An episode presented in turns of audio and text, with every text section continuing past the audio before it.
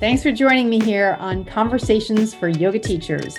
I'm your host, Karen Fabian, the founder of Bare Bones Yoga. I'm a yoga teacher with over 15 years of experience, a certified personal trainer, and an entrepreneur.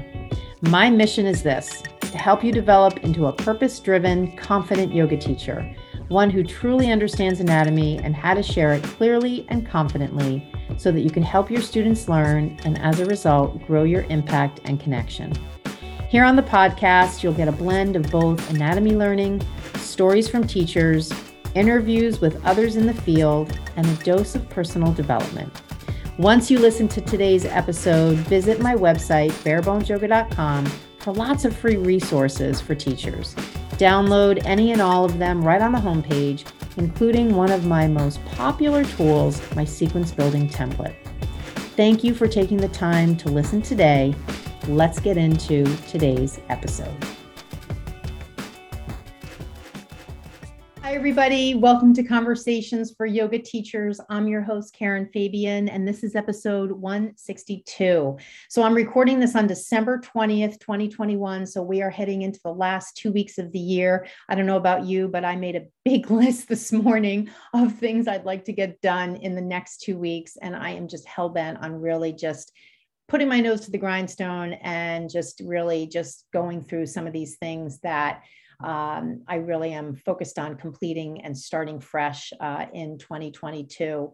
Today's episode is really special because it is yet another interview. And I'll bet when you listen to it, you're going to be amazed at not only the smart, super intelligent, super inspiring person who I interview, but also the yoga niche that they are in. Um, so I, am going to definitely tell you uh, a little bit more about who you're going to be hearing from in today's episode in just a moment. I want to just remind you that every week now I am loving offering my free 30 minute yoga classes online. So just check my website. And even tonight, I'm doing a special 20 minute guided body scan meditations. So I'm loving having an opportunity to share some non physical yoga type classes as well. So please, please take a look at those and join me when you can. These are all free, always going to be under uh, 30 minutes or 30 minutes uh, for yoga. So hopefully, really easy to fit into your schedule. The other thing to just mention is that if you are looking for a way to support the podcast and want a really cute, I think they're really cute, really cute mug to have uh, your tea in when you listen to the podcast, you can just go on my website to the podcast page and buy a Conversations for Yoga Teachers podcast mug, the official podcast product for conversations for yoga teachers. And I'd be so appreciative because it helps me defray the cost of bringing you a podcast episode every single week, which I've been doing now for, oh my gosh, all, over three years. We're at episode 162. So, um, so it's been, uh, it's been a while and I absolutely love doing it. Uh, so let me just tell you a little bit about who you're going to meet today. Krista Fairbrother is a yoga teacher and she has a very special niche, which is aqua yoga. She is not only a teacher, but she is also a teacher trainer. And I don't know about you, but I have never met someone with this particular yoga niche. And I am such a fan now that I have learned more about what it is both from kind of a mobility and accessibility standpoint, and also just been in the presence of Krista, who just exudes such enthusiasm and joy and passion for this type of yoga, which is fueled by not only her personal story, but the stories of all the people that she interacts with and impacts when she teaches. Uh, she has a lot of really amazing background, including a master's in, I believe she said, education, focusing on teaching, and um, also has a background in working with horses. And for years, she was responsible for changing horseshoes on horses, which may seem like a non sequitur, but you'll hear towards the end of the episode where she pulls it all together to that um, that job she had, and it literally brought me to tears. I'm such a horse lover, and just the idea of horses needing to have their horseshoes changed and the pain that they're in before she worked on them, and how she was able to positively impact not only their their mobility but their life it just absolutely made my heart sing. She's a really special person and i really think that or i hope that this episode inspires you to really own your niche whatever that is. And if you're looking for some help in brainstorming what your niche could be definitely get in touch with me and I'd be happy to hop on a Zoom call and just brainstorm with you. Um, Krista is a wonderful example of someone who really owns theirs. And as a result, she just is a magnet for drawing people to her to um, take advantage of her skill and expertise. So we're going to listen now to my conversation with Krista Fairbrother. And don't forget to stay tuned all the way until the end so you can get information about how to get in touch with her. I also include the links uh, to her contact information in the show notes for this episode. All right, here we go. My conversation with Krista Fairbrother. Hello. Hi, Karen. How you doing? Good. How are you? Very good. good. Thanks so so much for reaching out. I'm so glad we get to connect in this way.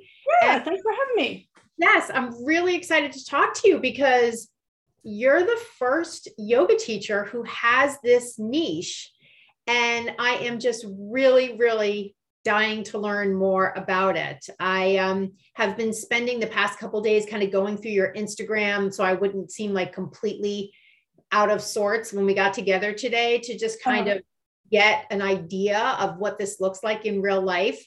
And um, first of all, it's so great to see your Instagram because you're in the warm weather and I'm in Boston where it's freezing. So yeah, this time of year. I love, you know, that's such a great vibe. Um, and also just getting myself familiar with what you do. So I think that would be a great place to start. Can you tell, um, you know, we'll just kind of dive in, no pun intended, right? Um, yeah. um, tell me a little bit about what this um, focus of aqua yoga is. Excellent. So thanks so much for having me. My name is Krista Fairbrother, and I'm an aqua yoga coach and trainer down in Florida. So, what is aqua yoga? Great place to start. At its simplest, it's just taking yoga and the full eight limbs of yoga and putting them in the water. I like to do it in the pool because it's a really safe, consistent environment. But yes, you can use the ocean if you live somewhere where that is available to you. I've trained a couple ladies in Mauritius, the island in the Indian Ocean, and they work out in the ocean most of the year because it's on the equator. Uh, occasionally, a lake will work. The lakes, you kind of have some trouble with the bottom. You need a firm, stable base, but it's just taking yoga and putting it in the water. Wow. Okay. So, so many things come to my mind. Not the first of all, which is that y- you can't breathe underwater. So, I'm assuming everything's done above, like your head's out of the water. Right. Okay. So to yeah, get that one. It's so a head out water exercise. That's what most people associate with like aqua aerobics okay. and that kind of exercise. So the way I teach aqua yoga, yes, we do that. That does not actually mean you can't do inversions.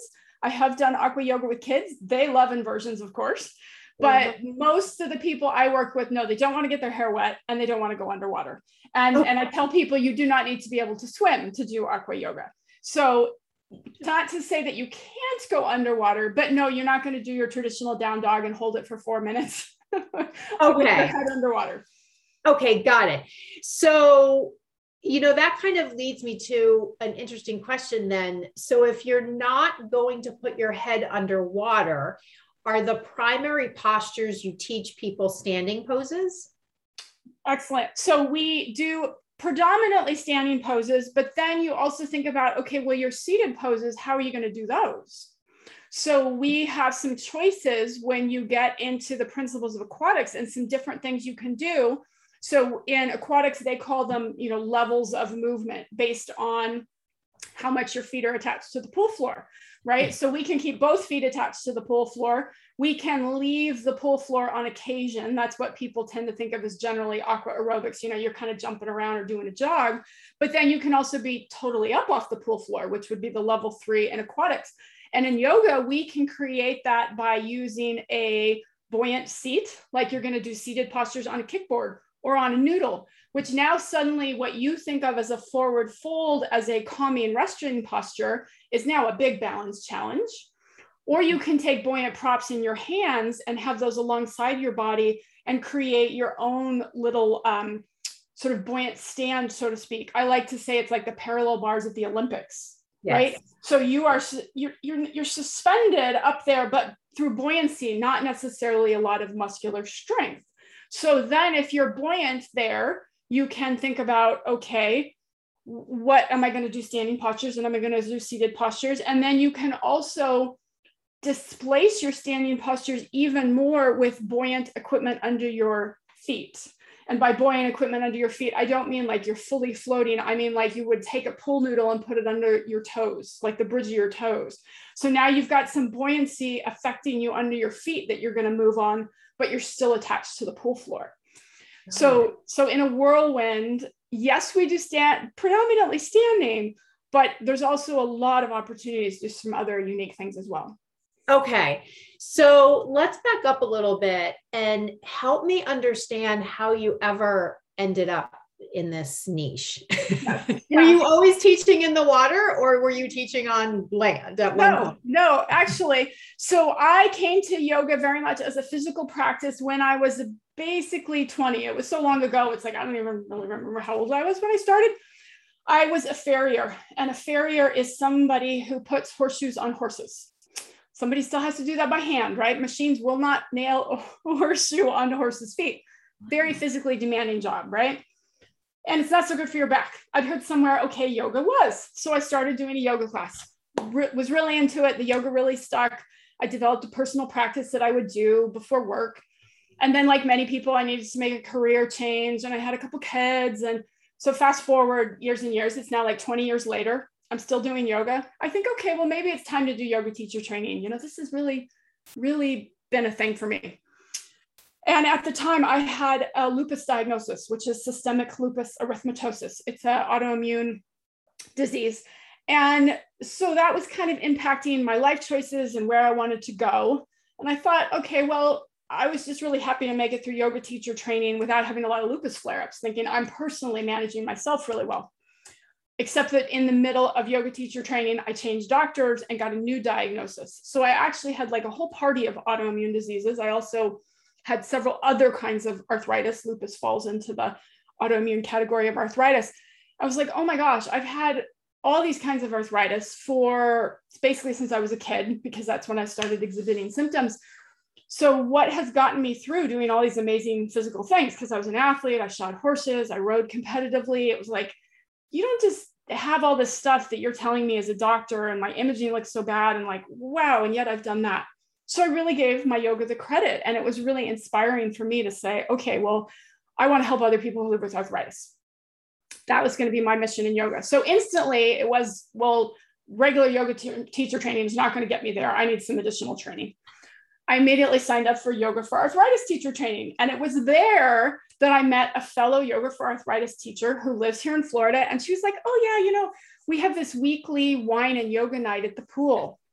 And I was like, Oh my God, why have I never heard of this?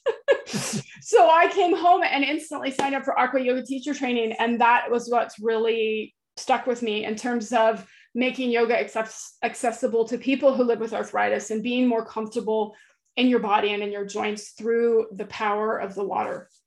Wow. So so it's funny when you mentioned first of all i'm a huge lover of horses i rode as a kid like so the fact that that was like your occupation i just think is the coolest thing ever um but i was somehow expecting you were going to say you were like an olympic swimmer or something so i mean like was swimming a big part of your life as well or yeah so i grew up just as a recreational swimmer i grew up in california on oh. in a beach town in Central California. So the water was not warm.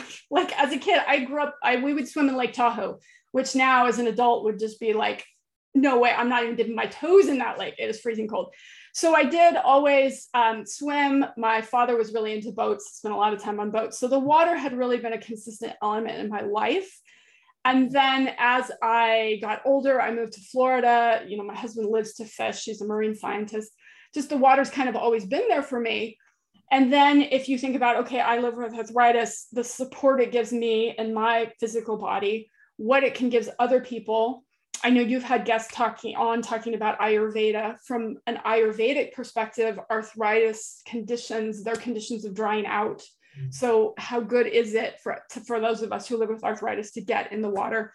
So mm-hmm. I think it was it was an element that was always in my life and I always personally enjoyed it, but it hadn't been a professional part of my life until I made this transition. Okay. So when you go to this, I mean, I'm also kind of amazed because I didn't even know that there were training programs out there that existed before you and I connected. Yes. Um, so when you go to this training program, uh, is it sort of I guess I'm curious, like, what is that like? I mean, are they assuming everybody has basic teacher training under their belt and now they're transitioning it to the water? Right. Good question. So there's there's different trainings out there. There's one, um, you know, I did. There's a couple other people on in the East Coast that offer them. I offer them now because this is now, you know, my passion. And so it really depends on who you're working with. I went to a weekend training, and like many aspects of yoga training, I would say it was just enough to make me be trouble. you know, it was only a weekend. And yes, I'd already had yoga teacher training and some training past that, but it is it is very accessible. And you'll hear me say that a lot. I can take many, many people and get them in the water and get them doing yoga in all eight limbs, the you know, the breathing, the meditation, the physical practice. And yet at the same time, it's actually a lot harder than people think every, you know, to a person, every yoga teacher I've worked with is like, wow, this is really hard. Right. So it is a very different environment. And so some uh, trainers will only work with people who are already yoga teachers. There are some aquatics programs out there really designed for aquatics professionals exclusively to then kind of learn the yoga. Um, I, mine, I work with both. So I, I allow people who are already trained professionals, whether it's in aquatics or yoga. The one I went to, you didn't even have to be a teacher of a movement capacity. You weren't going to get certified to teach it, but you were allowed to come and just participate. Um, so there's, uh, to answer that question a little more broadly, it really depends on who you're working with. But obviously, you're getting in the water and you're doing some yoga, whoever you work with. Got it. So, um, what kinds of I noticed on your Instagram, you your your kind of bio focuses on women and self care as a theme. Um, so maybe just tell us a little bit about the kinds of of people that you work with like what kinds of people come to your classes? And where are they held? In your house backyard pool? Yeah. So okay. it, i work in public pools. Here in oh. florida as yoga teachers we are not allowed to offer yoga at our homes oh, unless you have right separate entrance and these kinds of things. So so what I'm speaking to doesn't necessarily apply to everyone, but no, I do not offer anything in my home. I will go to somebody else's pool. If you have a pool in your home and you would like me to come, I'm happy to come to your pool. So I do private sessions for people in their pools. I do uh, public classes, and those are what you know I work for with the general public. And you already heard me say I work with yoga teachers as well. Aqua yoga is such a small niche. You know, I work with pros and regular people. Right. Why I work mainly with women is because women are disproportionately affected by arthritis. Mm-hmm. So in terms of, you know, my skills in being able to help people with musculoskeletal conditions and these disease management tools, I'm dealing mostly with women, as well as aquatics classes are not exclusively for women and we can talk about you know the more fitness aspect of it and i have some colleagues really working hard on that but there is this perception that aquatics classes is for like little old ladies not true at all by any stretch. However, I live in Florida and that's who comes to my classes. so I do work with a lot of senior ladies and um, I really enjoy that demographic. And what I really get the most out of is really watching people make the progression in their practice and get the benefits out of the pool. Because you're coming to see me once a week for 45 minutes in aqua yoga. That's amazing. I'm really appreciate that you came and that's great. But what I really want you to do is be more comfortable and more effective when you get home. Mm-hmm. And so I like working with this demographic because there's not as much yoga available to you when you're not as healthy and capable. Mm-hmm. And they are really looking for tools to use in their daily life and be more comfortable at home. And that's to me, that's the point. And so you're really impacting people's real lives. I'm not just doing this fancy recreational thing on weekends. Right, right. So, how do I mean, I imagine when you live in Florida, because it is such a water based state, um, maybe this is more prominent, but how do people find you? Because it is such a niche kind of practice. Yeah, the most pools are hold public classes, right? So the pools themselves will promote their classes. Okay. Every pool I work at does offer, you know, swimming lessons and the full suite of of aquatics activities. So they um, you know, around here we have the triathletes who come and swim laps. We have masters swimming. Mm-hmm. We have the high school diving and swim teams. We have the head out water exercise. You know, pools are very high use places, much more so than a yoga studio, right? A yoga studio, you might have classes in the morning, you might have weekends and evening classes. The pool, it's packed. Whenever it's open, it's usually packed. Um, and so, and then in terms of how I reach my other clients, I, the same as other yoga teachers who are looking to promote their weekly classes, it's old fashioned things like the newspaper, right. um, connecting on social media, word of mouth, obviously um, outreach to your fellow professionals, the same as we would any other yoga teacher would look for students. Got it. Yeah, it's interesting when you talk about the pool because I remember um, I listened to the Rich Roll podcast, and he's out in California. He's a endurance athlete and a vegan, and um, he was talking. I remember about during the pandemic at its height, it was so hard to get pool time because everything was needing to be booked. When before the pandemic, it was mm-hmm. like just show up. It's also interesting to think about all the downtime that studios have where no one's in there because there's no class. But you're saying for a pool, that scenario doesn't happen because people are always in there. That and most pools, except for the largest pools, they also, or indoor pools, they don't have lights. So here in Florida, we have a lot of outdoor pools who are really only daytime environments. And so they're having to smash all the activities into a smaller period of the day also you talk about well okay who i work with i work with older adults partly because the pools i work at are open during the day.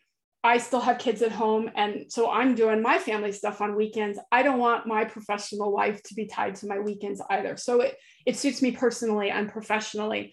Um, indoor pools are slightly more diverse in that they might have more weekend and evening offerings because you know they've got the lights on they've got the indoor environment that's what most people like you or up north are going to be dealing with is you might have some summer outdoor pools but they might be you know memorial day to labor day and that's it. Right. Yeah so you're looking at a lot of ymcas jewish community center municipal pools a lot of college pools that kind of thing. Yeah so um i mean without going into like major detail i'm kind of curious um like what does the sequence look like? Are you like everybody jump in and i don't know like i'm kind of curious like yeah, through let's kind of just move our arms around. Like just give me a kind of an idea. This is so intriguing to me. Right so i know you do a lot with sequencing for your students the yoga teachers you're working with. So I, I expected this question. It's like you want to, you want oh, really? But yeah, I was like, I bet she's going to ask this. So because I've listened to your podcast, and you talk about sequencing a lot, right? Yeah. So I'm sharing sort of the zoom out my approach to sequencing in there, along with the like, you know, make it real for you, so you can kind of see. Because the reason I have kind of more a sequencing system is I never know who is going to come to my classes. These are public classes. You do not have to pre-enroll right? So I never know who's going to walk in. I also spent many years working at the YMCA. I was laid off because of COVID, like many of us, and um, couldn't go back working inside till there was a, a vaccine because of my own health problems. Oh, so, especially at the YMCA, anyone in humanity is going to come in and you have to be friendly and work with that person, which means I might have a sequence in my head that is irrelevant as soon as that person walks through the door, right? So I, I have what I would consider like a sequencing template in my head, and then I can just drop things into those buckets depending on who's coming and who wants to work with me, as well as the weather. You know, I now work only at outdoor pools. If it at this time of year in Florida, it's brisk for us as Floridians. It can be like 75. yeah, yeah. And you're just like, you're a weenie, right? But we are, we're weenies. And so we want to work a little harder. So I'm going to maybe, you know, speed that template up uh, on a day when it's cold, which I didn't necessarily anticipate, you know, the day before. So to, to, to make it real in terms of, well, what does that look like? So everybody, you know, when you get in the water, you're kind of like tiptoey and everybody's shoulders are like, oh my gosh, in the water. It's kind of cold. So you just kind of own that, right? So you just start with some stuff that isn't necessarily yoga. It's just getting people moving, getting their bodies warmed up. Let people talk, right? People come to the pool because it's social. It's not like a yoga studio where you're like, Shh. and not only is it not like that, it's a pool kind of is not a quiet place, right? It's not a like, we're going to talk in hushed tones and I don't use yoga voice, right? Like I am talking like this is yoga camp, not because I'm um, that asana focus, but you have to own it, right? I'm talking over the tractor, I'm talking over the kids in the kiddie pool, I'm talking over the mushroom, right? It's like you got to be big. So let people be social, get that out. So then, just like in a land yoga class, you want to warm up people's spines, you know. So we'll do some gentle movement to help them also connect with their breath we haven't talked about all the water science. There's a lot of water science involved in being in the water. So think about, you know, when you walk in the water, not only are you like this, you suddenly feel that feeling like you're kind of stuck in a sock, right? There's this inward pressure everywhere. It's called the hydrostatic pressure because the water molecules are more dense than the air molecules. They're pressing in on us. It makes it harder to breathe, right? Mm-hmm. So you when you inhale, you have to exert a lot more effort. And that is is both good and how we get some of the benefit of aqua yoga but it also can be a surprise for people who aren't as experienced in the water so that idea of those gentle warm-ups helps people connect with their breath helps them warm up their spine then i would throw in what i would consider kind of the easier standing poses get people warmed up then we get into a little more of what i would consider the meat of the day so those might be like a sun salutation you would do in a regular mat class, but we would be doing it in the water. Um, leading up to more of kind of like the peak pose, and then we would do a calm down session, and then we do a floating meditation. So different people in as an approach to sequencing, I've heard it called different things, but like the bell curve, if you use that technique with your students that you work with, is it's kind of the you you bring them up and then you bring them down. And depending on the weather, it might be like a real steep climb and then we're just almost done. or it might be like, oh, we're doing a very yoga philosophy focused class and it might be a little slower. So it'd be a slower hump. Or um, if I, it's a day where I'm doing a lot more aqua aerobics type things, like we talked about those um, levels off the ground. If you're going to do more buoyancy, it might be kind of the more the jagged pattern. Mm-hmm. So when you do something basic like a sun salutation, again, because they're not really going under the water, are they doing like a plank to a low plank, anything like that underwater? Underwater. No, we would not do it underwater. But if I give you a pool noodle, you can do a plank on a pool noodle. So now you're doing your plank on a buoyant floating thing. Okay. Which means because of the support of the water, it doesn't involve nearly as much strength, but you really need to have some body position because if you tend to weight more on one hand, which we all tend to do, right? On the mat, when you weight more into your dominant hand, it's fine. The mat's got your back, right? You're just so you're putting too much weight on one hand. Not so good, but you're fine. You do that in the pool, you're going to roll to the side and fall out. So it teaches you to really position your body really effectively. So that would be our plank down dog, people are like, oh, how you do down dog? It's very much just like a forward fold. So another thing uh, when you think about your approach to sequencing, are you sequencing based on well, I like to say it's like, what is your goal? So is your goal to make it about pose names like and shapes so that everything in the water doesn't have to be like exactly like it is on land? Well, then you're going to have one approach to sequencing and how you cue your postures. If it's going to be more about muscular actions, well, what am I trying to get out of a down dog? I'm trying to get some length in my legs, some length in my back. A forward fold is a great substitute. Is it going to be more about the energy involved in the different aspects of yoga? Well, that's going to look like a different sequence. Mm-hmm. So I tend to um, work with my students and encourage my teachers to really focus on what it is they want to get out of the practice and and gear everything towards that. Got it. So when they do a forward fold, are their heads underwater and they're like literally folding forward? It's more like on the surface. Okay. So it's not a drop your, you don't uh, reach down and grab your big toes and drop your head down to the mat as well. It's more like an L shape. Got it. And you okay. can do that with buoyant props in your hands. So it can become a very much an L, you know, 90 degrees. Or if you have nothing in your hands, you're going to be more upright from that than that. Yeah. And again, it reflects people's ability to to manage their bodies because when you do a forward fold on the mat, you know the water isn't tossing you side to side, and it's much easier for you to keep your weight in your feet. Mm-hmm mid chest height, we've offloaded about 70% of our weight, and that's where we want to work in the pool. So you only weigh basically 30% as much as you used to. And in a regular down dog, think about how much weight you put on your hands. That's one of those things in teachers. We're trying to get people put their weight back in their feet, right? Mm-hmm. But when you get in the pool and you're leaning forward and I give you a buoyant prop, how much weight is in your hands? And where are you going to go when that happens? You go floating away. so it's a really positive, keep that weight back in your feet. Yeah. Instant feedback. You know, it's interesting because, you know, as much as the water is beneficial in that it provides you with buoyancy that you obviously don't have on land, it provides a variable that you don't have on land that actually from like an exercise progression standpoint adds a level of complexity and challenge that i think for like your general 60 70 plus year old person who maybe doesn't have a good base of yoga on land in their body it could be pretty challenging i would imagine or even someone younger quite frankly. oh it's challenging for everybody. Don't don't uh I actually really I love my senior ladies, especially the you know the ones that have been working with me for three or four years. You know they got it they got it pretty down. You know they they know what they're doing.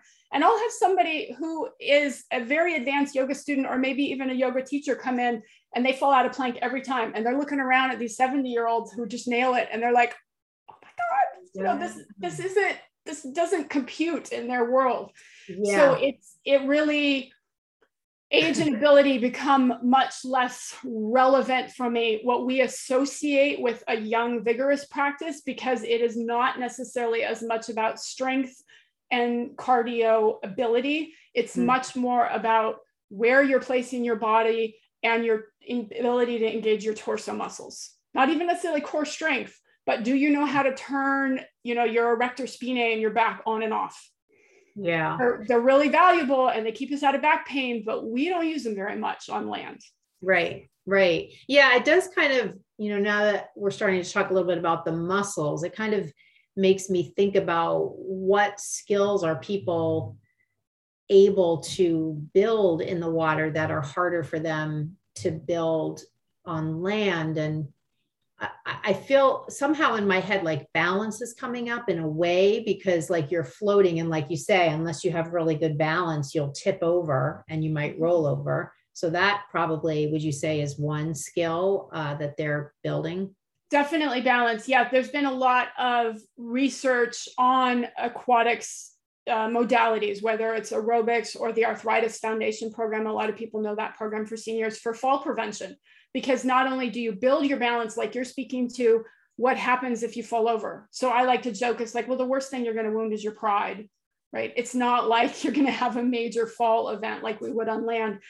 You also, when, for example, when you walk backwards in the water, you are firing up a lot more of your back body which is something that we need in land yoga you know that's that's what keeps us in our down dog that's what makes us effective in our planks and yet we make those postures all about our arms and our shoulder strength assembly right but when we get in the water we have to engage that a lot more um, it also is really great for hip extension you think about the fact especially here with covid right how much time we're spending in chairs and we're always in that hip flexion and if you're going to get in the water, it really facilitates an ability to kind of lift your torso up off your upper body and get some hip extension.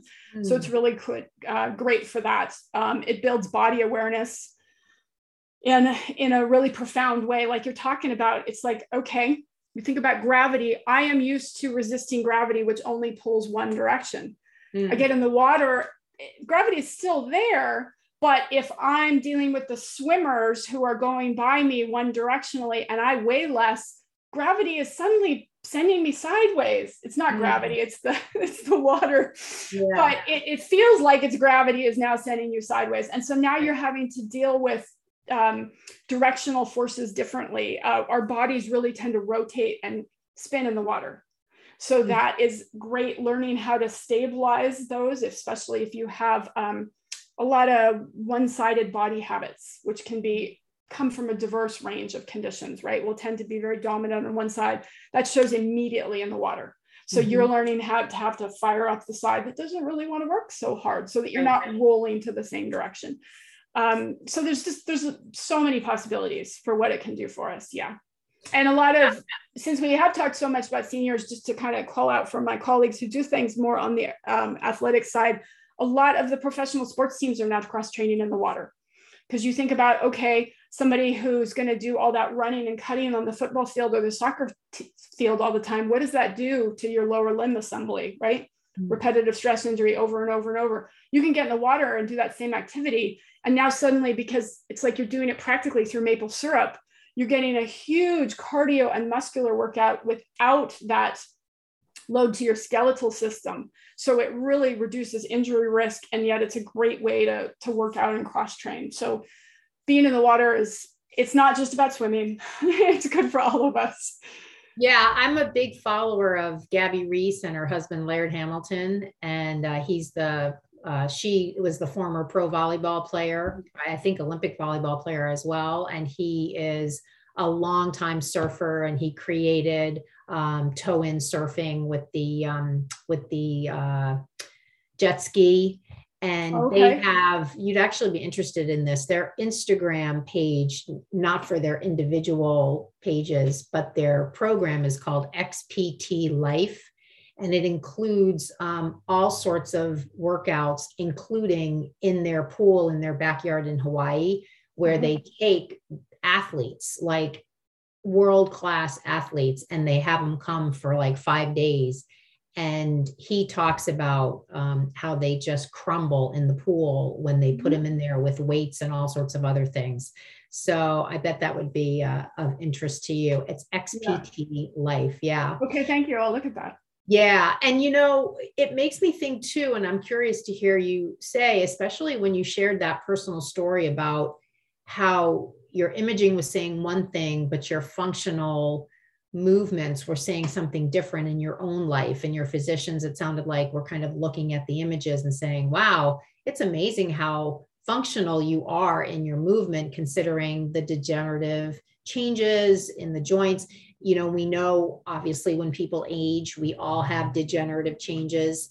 Um, and I, I have read some some science that implies that sometimes diagnostic imaging done after people pass away can indicate that they lived with things like a slip disc or a herniated disc, but yet mm-hmm. really did not show any major functional impairment.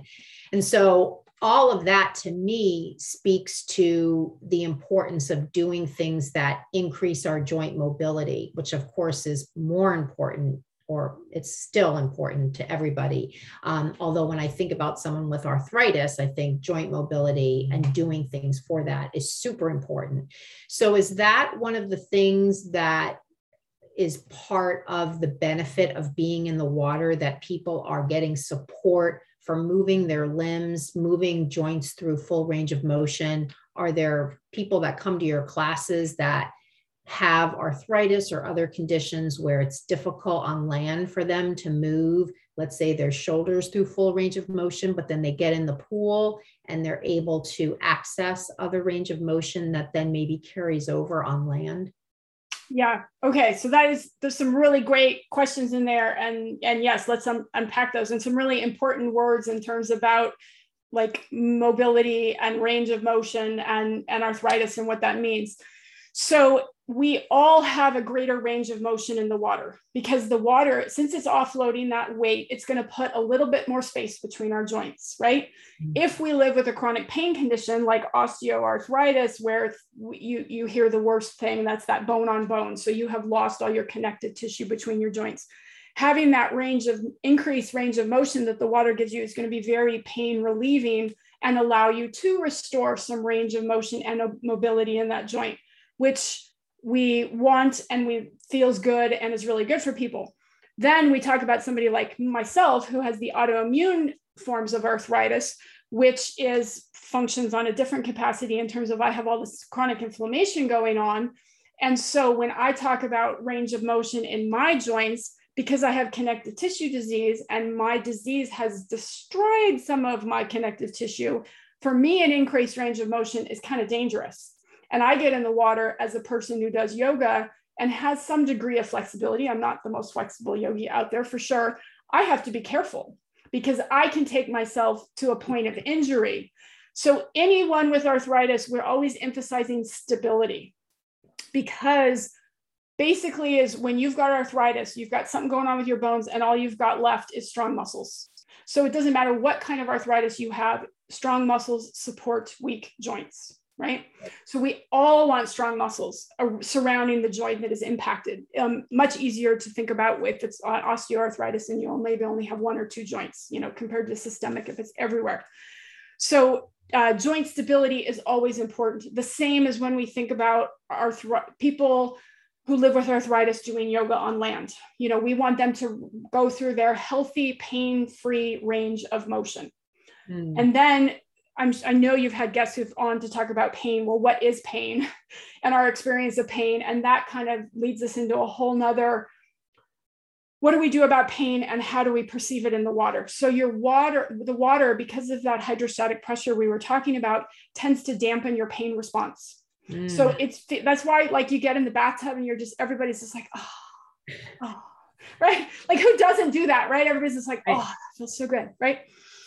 Which is awesome and it's great that that pain response dampens but again if we're getting into that slight danger zone we're not going to feel it. So we have to be careful and respectful of that. As well as then we can use that to talk about if you live with a chronic pain condition and your nervous system is getting a little too hardwired to those pain responses you can use it to kind of back off and be able to say well wow okay you're not in pain here for a second what does that feel like? And get a little bit of curiosity and use some of the yoga philosophy tools and from some of the other coaches we've talked mainly about you know the physical practice. Use some of those other energetic tools to engage your body's responses and perceptions about pain and how mm-hmm. can we use those effectively including in our asana practice but in our general disease management and and working with our joints in a healthy way yeah, it's really interesting when you talk about it from the perspective of the nervous system. And, you know, we've kind of got that baked in function of the nervous system to protect us. But then when you live with an autoimmune disease or you've had joint mobility issues, maybe from arthritis, you might be on high alert a lot. And so your nervous system is kind of on overdrive. And some of that is more protection is being provided and that's a good thing although some of it might be the the fear based response by the person. And so it must be interesting similar to what you describe about the bathtub response that we all can relate to to take someone who has sort of a a long standing fear around movement and put them in an environment where their nervous system can experience not no fear but oh my gosh, maybe I don't have to be so worried about moving. And that must be so such a relief on, on some level.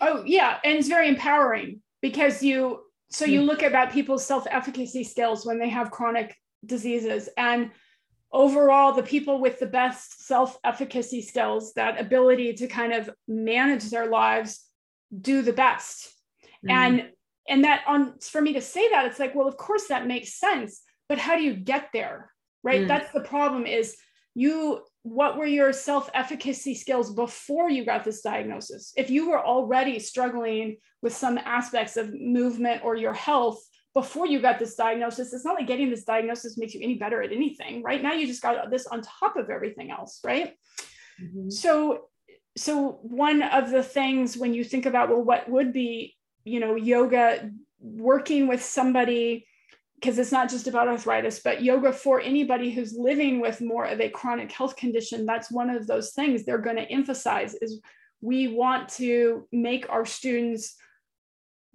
better stewards of themselves right mm. it's just not just that get better at the asana it's that difference of okay if i move my joint in one way does it hurt or does it really hurt? Because mm. if you live with pain, it's like, no, it all hurts. But there's bad pain, and then there's just the, yeah, that's a Monday pain. That's a that's a day ending in Y pain, right? And so you have to build your self-efficacy to be able to tell the difference. Mm. And nobody else can do that for you. You have to experience it in your own body and figure it out. And so, as teachers, if we're working with these kinds of people, we need to help them develop those skills for themselves and mm-hmm. and the water is just a different medium to do it in because it gives us some some different tools yeah yeah as you're talking it kind of reminds me of restorative yoga except in water you know that there's this aspect of self-care and self-knowledge that equals better ability to decrease the release of stress hormones, decreased nervous system, heightened response, decrease mm-hmm. like amygdala firing, like all of these Absolutely, things inside yeah. of the nervous system. And that to me is like, I don't teach restorative yoga primarily. Um, but I, I just, that just, the whole vibe of it just sounds, just sounds similar to that, that it kind of touches upon it, except you're, you now have the medium of being in the pool.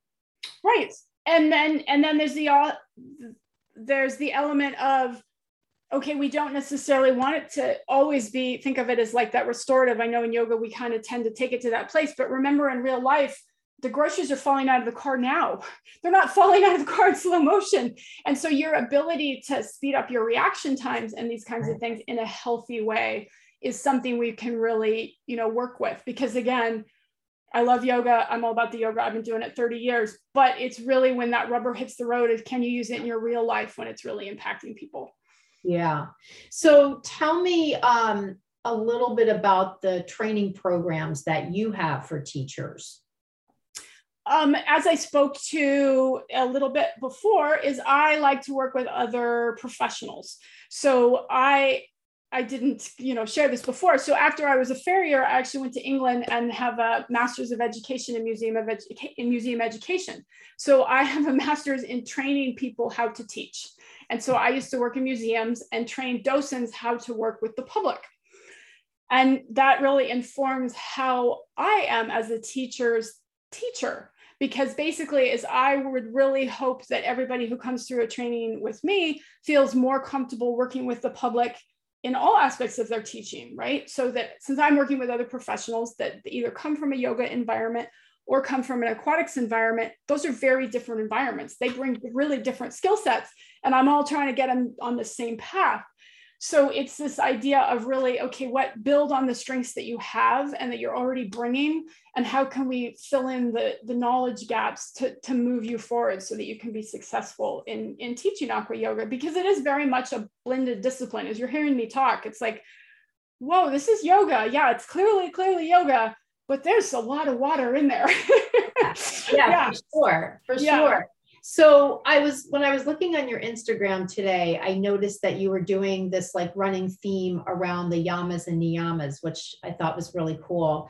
Um, and so I'm curious, especially because you're talking as well about being in the pool and the distractions that are kind of part and parcel of teaching yoga in a pool where other people are around and where it's outside. I mean, I know a lot of people listening have been teaching a lot of outdoor yoga because of COVID. Mm-hmm. And so they've now realized if they hadn't before, it's a whole different ball of wax when you're outside and there's bugs and there's sun in their eyes and they can't hear you and you didn't wear that mic and the ground is uneven and all those things that all of a sudden the idea of being outside isn't very fun anymore. You know it's like i have all these other things to take control of. But in terms of the yamas and the niyamas and bringing in things that are important to you to share themes of yoga, um, focuses that have to do with the spiritual or anything that speaks to your authentic way. How do you do that given that you are kind of leading them through something where you need to be projecting, where you might not really be able to have them hear you clearly? Is there something outside the pool that wraps it up, or how does that work? Yeah, that is an excellent question. I think that the movement for all of us as yoga professionals to be more outside is a is a great practice for all of us in our personal aparigraha, right? We have to get a little less uptight about everything. Just let it go. Just let it yeah. go. Right. So um, that that is an excellent question because being able to effectively convey all this information about yoga in a challenging environment is tough. We're all faced with this.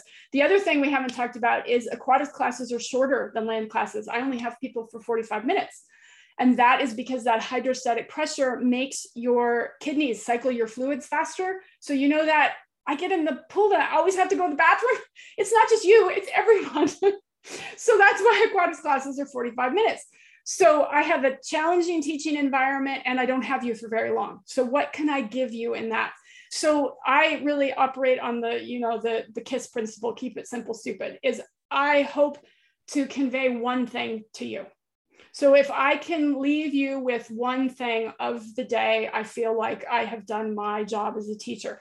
And so I will rotate through the yamas and niyamas. Like you said, it'll be okay, well, we'll have one for the day. So I think ahimsa, uh, non-harming and and i like to i have kids i said i'm a parent i like to turn the yamas and niyamas around to be positive you know i have two boys if i tell one boy don't hit your brother well what happens? He just reaches out and smacks him right?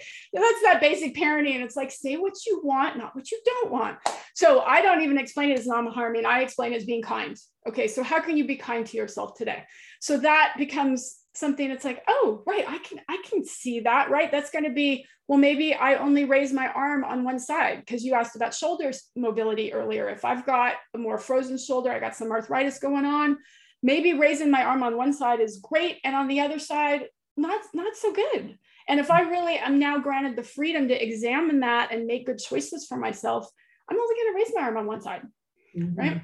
So that if if i you know reinforce those kinds of aspects throughout the whole class that's a real easy one you know for people to engage with. And and again we can do that with any of the yamas and niyamas. I love to work ahimsa and tapas which is uh, on land it's sometimes conveyed as heat in the water i don't think heat is quite so i you know kind of convey it as right effort because they're very much a balance right if if you I would say a lot of land yoga teachers work with a lot of type A people, right? They're showing up and they're doing their flows and they're doing their sun salutations. And and we're recording this in December. I don't know if it's going to drop around New Year's Day or yeah. not. You're going to get no, out there. and actually go live to, tonight or tomorrow morning. It's- okay, so for everybody who's got their 108 sun salutations on New Year's Day already scheduled, you got your tapas going, people.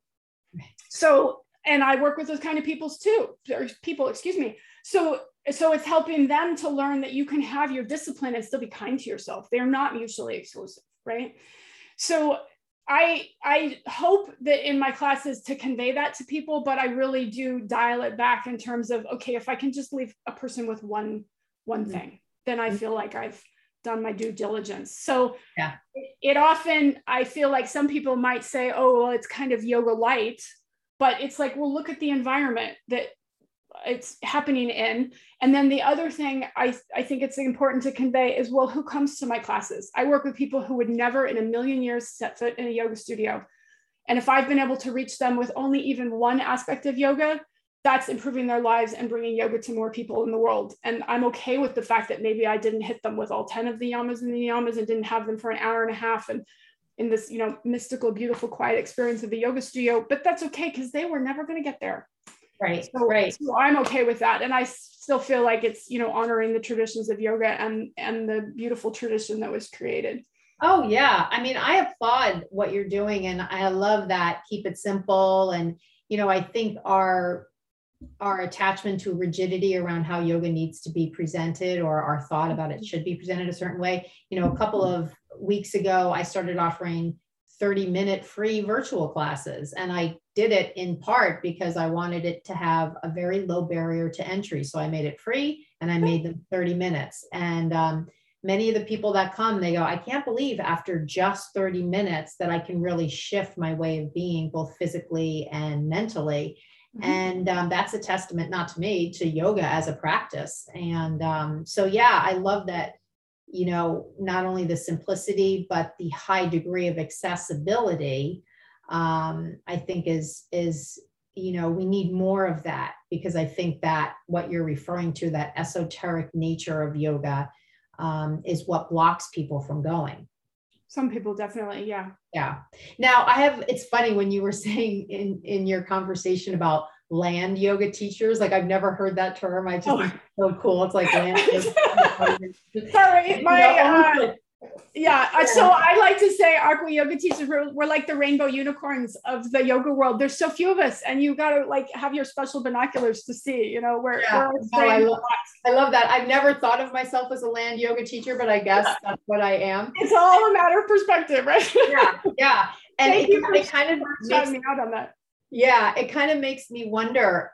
You know, do you ever teach land yoga or have any interest in doing that as well? Or is that like you're you're done right. yeah pre-covid i did actually teach land yoga. So i i have taught the full spectrum so to speak. So pre-covid um, I would say, well, I'm, I'm an accessible yoga teacher and I work with people on both ends of the age spectrum because I worked in libraries and I did kids yoga and yoga for teens and then yoga for seniors. So I did chair yoga, gentle mat yoga, all at the libraries, again, that were, you know, free classes open to the public.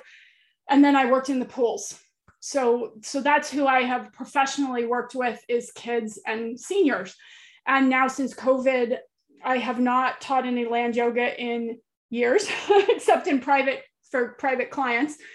And I actually, you know, resigned from my kids yoga position because we're still not in the position of scheduling those again, which means it's been now two years since I have offered it. And I feel that the kids would really be better served by somebody who has, you know, better skills in it than I do. So I have kind of let that go. Um, if I were in the position to offer chair yoga again, I would feel comfortable doing that because I've, I've done that for a long time and really enjoy chair yoga. And I think chair yoga similar to aqua yoga is people have a lot of perceptions about it that aren't necessarily true. So I really enjoy breaking down those barriers and making a, a chair yoga practice as both as accessible and and fun and challenging yet yet uh, doable as as mat yoga is for young and fit people. Yeah, and I mean everything that you just described in terms of the areas where you have experience, each one is a niche on its own. I mean, children oh, yeah. yoga, chair yoga, yoga in the pool. And I just love that because I think for people listening, it gives them um, inspiration, I think, to kind of don't be afraid to claim your niche and don't be afraid to connect to what you love doing. Can you share, uh, you know, as we kind of wrap up here, share a little bit about is there a common thread for you when you i mean i think the kids i've taught kids for years as well and also lament that for the past two years since march of 2020 that went away and the preschools are not ready to let me back in yet. Um, having said that is there some kind of common theme that speaks to you on the level of like who you are that informed you selecting these niches? I mean, you talked a little bit about how water is kind of a big theme in your life because you lived in Cali and all of that. Right. There's something else about these things that speak to you that you can like define in terms of like your personal brand. Right. So that's a that's a good question and i'm going to kind of zoom it back a little bit because my quote personal brand is these days it's just all about the aqua yoga right? That's that's like what i'm known for. I have a book coming out this summer published by singing dragon it's coming out next summer. It's you know water yoga is my thing but in terms of what inspires that thing and that thread between the chair yoga and the kids yoga and everything is for me it really goes back to when i was shoeing horses. So I would, you know, you'd shoe horses and some horse, poor horse would come up and it'd be, you know, limping and so uncomfortable. And it's just like, okay, I got you. So you work your hour, you work your magic, and the horse walks off, and you can hear it in that first step because you say you're a horse person. You know how when they walk down the barn, happy horses, clip, clop, clip, clop, it has a really consistent sound. And they expect that first step to hurt. So then they hit and they're like, and you can just hear them walk off. You know, the sound just changes and and i loved that about that job you know it was like i am i am keeping these horses healthy and happy and moving forward in their lives right?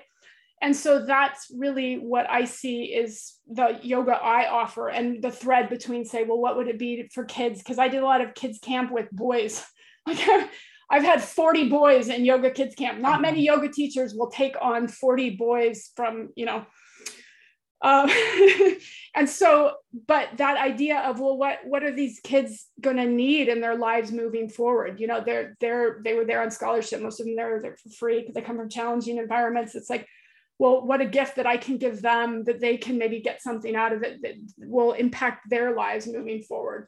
And so to me, that's really what it's about is it's not entirely about, you know, the movement and and my ego of being in this beautiful place and, and getting to look cute in the front of the room is I want you to leave with something that is going to improve your life in your life, whatever that is for you.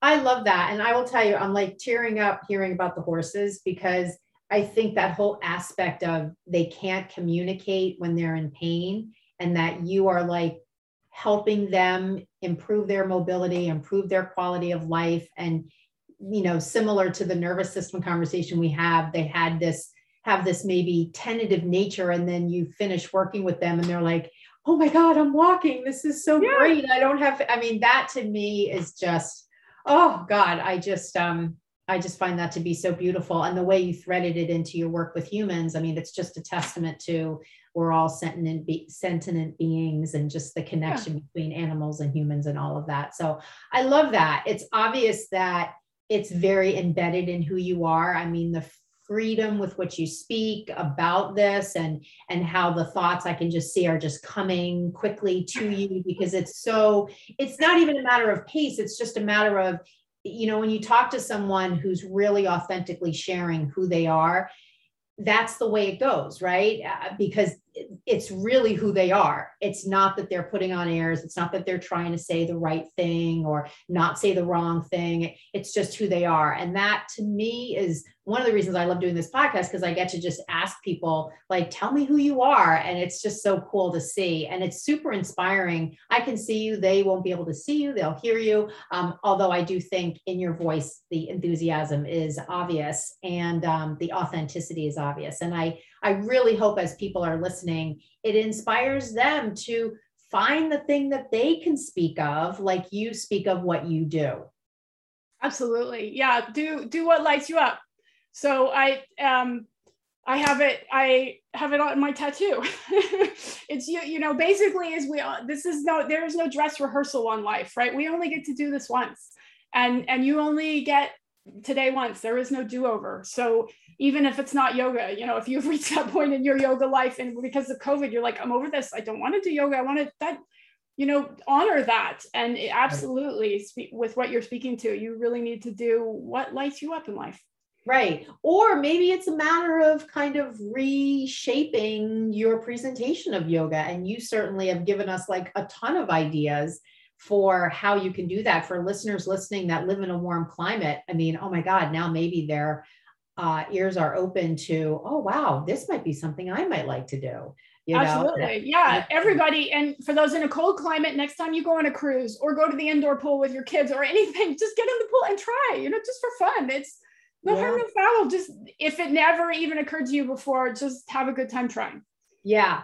You know, it's interesting when we go, um, my boyfriend's family has a house in St. Martin. And for the years that I've gone there, his father, who has double knee replacements and definitely needs shoulder replacements, but he's never going to do it the one thing he would do every day for exercise is get on the noodle and walk around the pool. And we always kind of chuckled, but now after this conversation with you, I'm really seeing that in a whole different light. Right. You should do it with him next time so he can chuckle at you. yeah. yeah. He, now that you mention it, he was pretty darn good in terms of walking and not tipping, uh-huh. even in the areas of the pool that were deeper water where he uh-huh. continued to go around. Uh-huh you know, he had his little hat on and he would put the newspaper on the thing, and that was his daily uh. So yeah, I have definitely a new um, appreciation and respect for for that kind of thing. So awesome, awesome, awesome. Well, let's do this. Um, tell us how people can find you on Instagram and how teachers who are interested can find out about your upcoming book and your trainings. Thank you. So my Instagram feed, it's Aqua Content Yogi. I personally, Santosha is my hardest yama and niyama. So that word is in there to help me re, uh, remind myself, right? It's aqua content. That's what I share, yogi with an I. And then my website is my name, christafairbrother.com. And it's the German C H R I S T A, Fairbrothers, just like it sounds, F as Frank, A I R brother.com. And there the, my website is basically sorted into two big buckets. So if you happen to have stumbled upon this yoga podcast as just a person who practices yoga, I've got stuff for you there. And if you're a teacher who wants teaching materials or information about my upcoming trainings, that'll help sort it out. And the information about my book is coming up. I don't have a hard copy yet because it's still at the editors, but that will be out in July of 2022 and it's being released from Singing Dragon, and so it'll be available all around the world. If there's you get any Aussies listening and they're chomping at the bit, you will get it the same day we do in the states. and what's the book going to be about? It's water yoga. It's called Water Yoga: A Teacher's Guide, and it is it is all about how how to do what I do. If you're a yoga teacher or an aquatics professional, and you're like, wow, I really want to integrate some yoga mm. into my aquatics work that I already do, or I'm a yoga teacher and I want to make that leap and get in the pool. It's uh, how do you do that? And maybe you don't have access to, you know, a training, or you would like to learn a little more about it before you invest in a training because yoga trainings are expensive. And right. I can absolutely understand if you're like, I just want to buy the book and make sure this is right for me. Absolutely, right. that's what it's for. Awesome. Awesome. Well, as I said earlier, we're recording this on December 20th, 2021, and this will go live, if not tonight, tomorrow morning, because we kind of turn things around quickly over here. So um, I'm super excited to share this with people, especially before the beginning of the year, where maybe they're going to travel someplace where there's warm weather, um, and maybe they have some new goals that they're going to want to set for themselves. And all of what you've talked about, I'm sure will stoke a lot of interest in terms of like something that might be possible in the new year for, for teachers listening. So I want to thank you so, so much. I'll include all those links that you gave to your Instagram and to your website in the show notes. So people listening, if you um, just go to my website and this podcast episode, you'll see those links that she she referred to earlier. So thank you so, so much. It was great to meet you. I'm so glad we're connected now. I'm a big fan on your Instagram there, and I will keep keep up with all that what's happening and you've certainly given me a lot to think about so i'm really really appreciative for for all the inspiration well thank you so much i appreciate it and happy holidays everybody yes same to you okay talk soon hi everybody thank you so much for listening to that episode before you go, I want to let you know about a new mini course I just created as of October 2021. It's called the Yoga Anatomy Blueprint Learning Program mini course.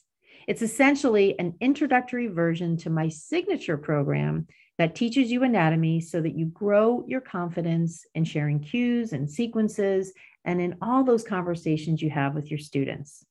If you're like some of the yoga teachers I speak to, you might feel as if you don't have the time to do my full program. That's one of the main reasons I created this mini course, which will give you all the same steps in my signature blueprint approach to teaching you anatomy and will allow you to complete it in much less time. There are 10 modules each of about 10 minutes each, and the entire program walks you through mini lessons from the larger program. You'll leave with specific new skills that you can start to use right away. You may also leave with a keen interest in enrolling in the larger program because your curiosity and confidence have been stoked. For you, the podcast listener, I'm offering $5 off the purchase price of the mini program, which is just priced at $27, so the cost will go down to $22 for you. Once you complete the mini course, you'll see in the next step section how to get a $50 credit to put towards the larger program should you decide to invest in that in the future. To purchase the mini program, visit my website at barebonesyoga.com, click the link for online courses, and select the mini course link. When you check out, before you enter your credit card, enter the code podcast and you will receive the $5 off. I hope you enjoy the program. I hope it stokes your curiosity and builds your confidence. Namaste.